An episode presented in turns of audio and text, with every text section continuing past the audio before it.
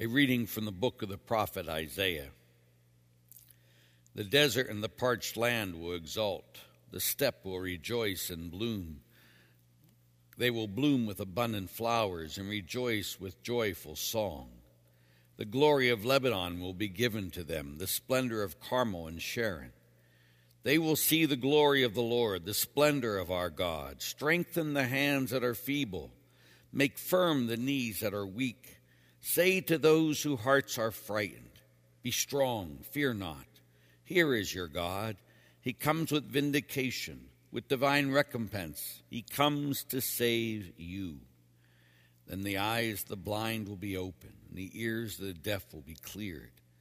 Then will the lame leap like a stag, and the tongue of the mute will sing. Streams will burst forth in the desert, and the rivers in the steppe. The burning sands will become pools, and thirsty ground springs of water.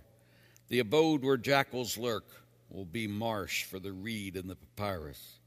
A highway will be there called the Holy Way. No one unclean may pass over it, nor fools go astray on it.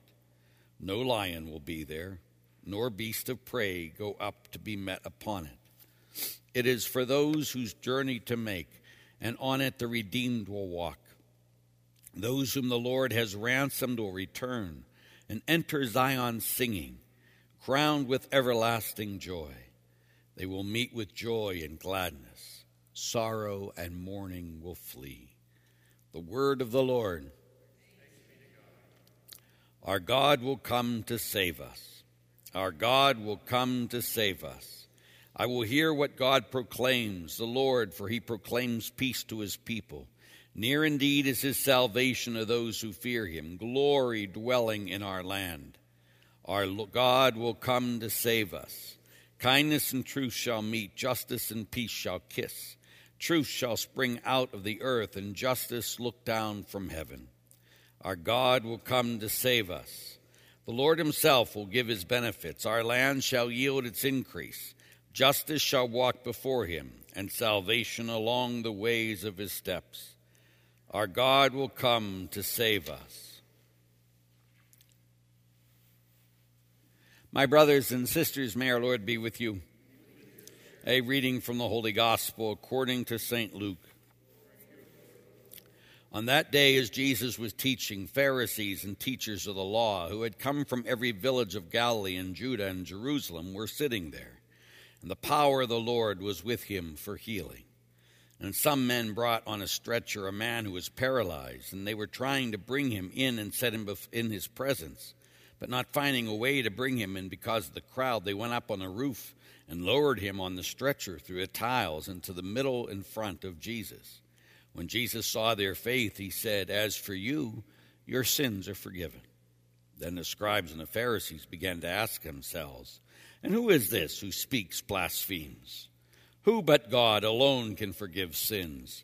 Jesus knew their thoughts and said to them in reply, What are you are easy, why, why are you thinking in your hearts? Which is easier to say, Your sins are forgiven, or say, Rise and walk?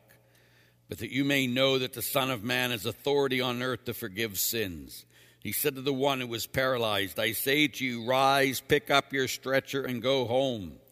He stood up immediately before them, picked up what he had been laying on, and went home glorifying God. Then astonishment seized them all, and they glorified God and struck with awe, they said, We have seen incredible things today. The gospel of the Lord. And so we see, first of all, the promise in the Old Testament preparing for Jesus that the blind will see, the lame will walk. That promise that when this God comes, he is going to come to save us. And so the first thing we got to ask ourselves is do we believe that Jesus Christ was sent to save me? The world, yeah, oh yeah, of course he came to save the world. Uh uh-uh. uh Did he come to save me? Is the question. You, me. Did Jesus Christ, was he born and died to save you? And if he did, then we got to tell our faces because some of us doesn't look here like he came to save us. We still look like, I got it. Uh-uh. He came to save us. So live in that joy. And then we get into the gospel. And then the gospel, here's Jesus constantly going against the Pharisees. Now, I don't know if we get this. The Pharisees in that like to keep people in fear, right? Because if you fear, then you're always going to do what we tell you. That is not of God. Jesus came to set us free, to heal us, to preach the good news. So again, we got to think in our own life. Do I do what I do out of fear? Do I listen to people who try to keep me in fear? Or do I walk in the freedom of a son or daughter of the Father? Jesus came to pay the price for our sins and to save us. We must walk in that salvation and that freedom and not fear, as it says in the Old Testament. Be not afraid. May you know his love today and forever. Amen.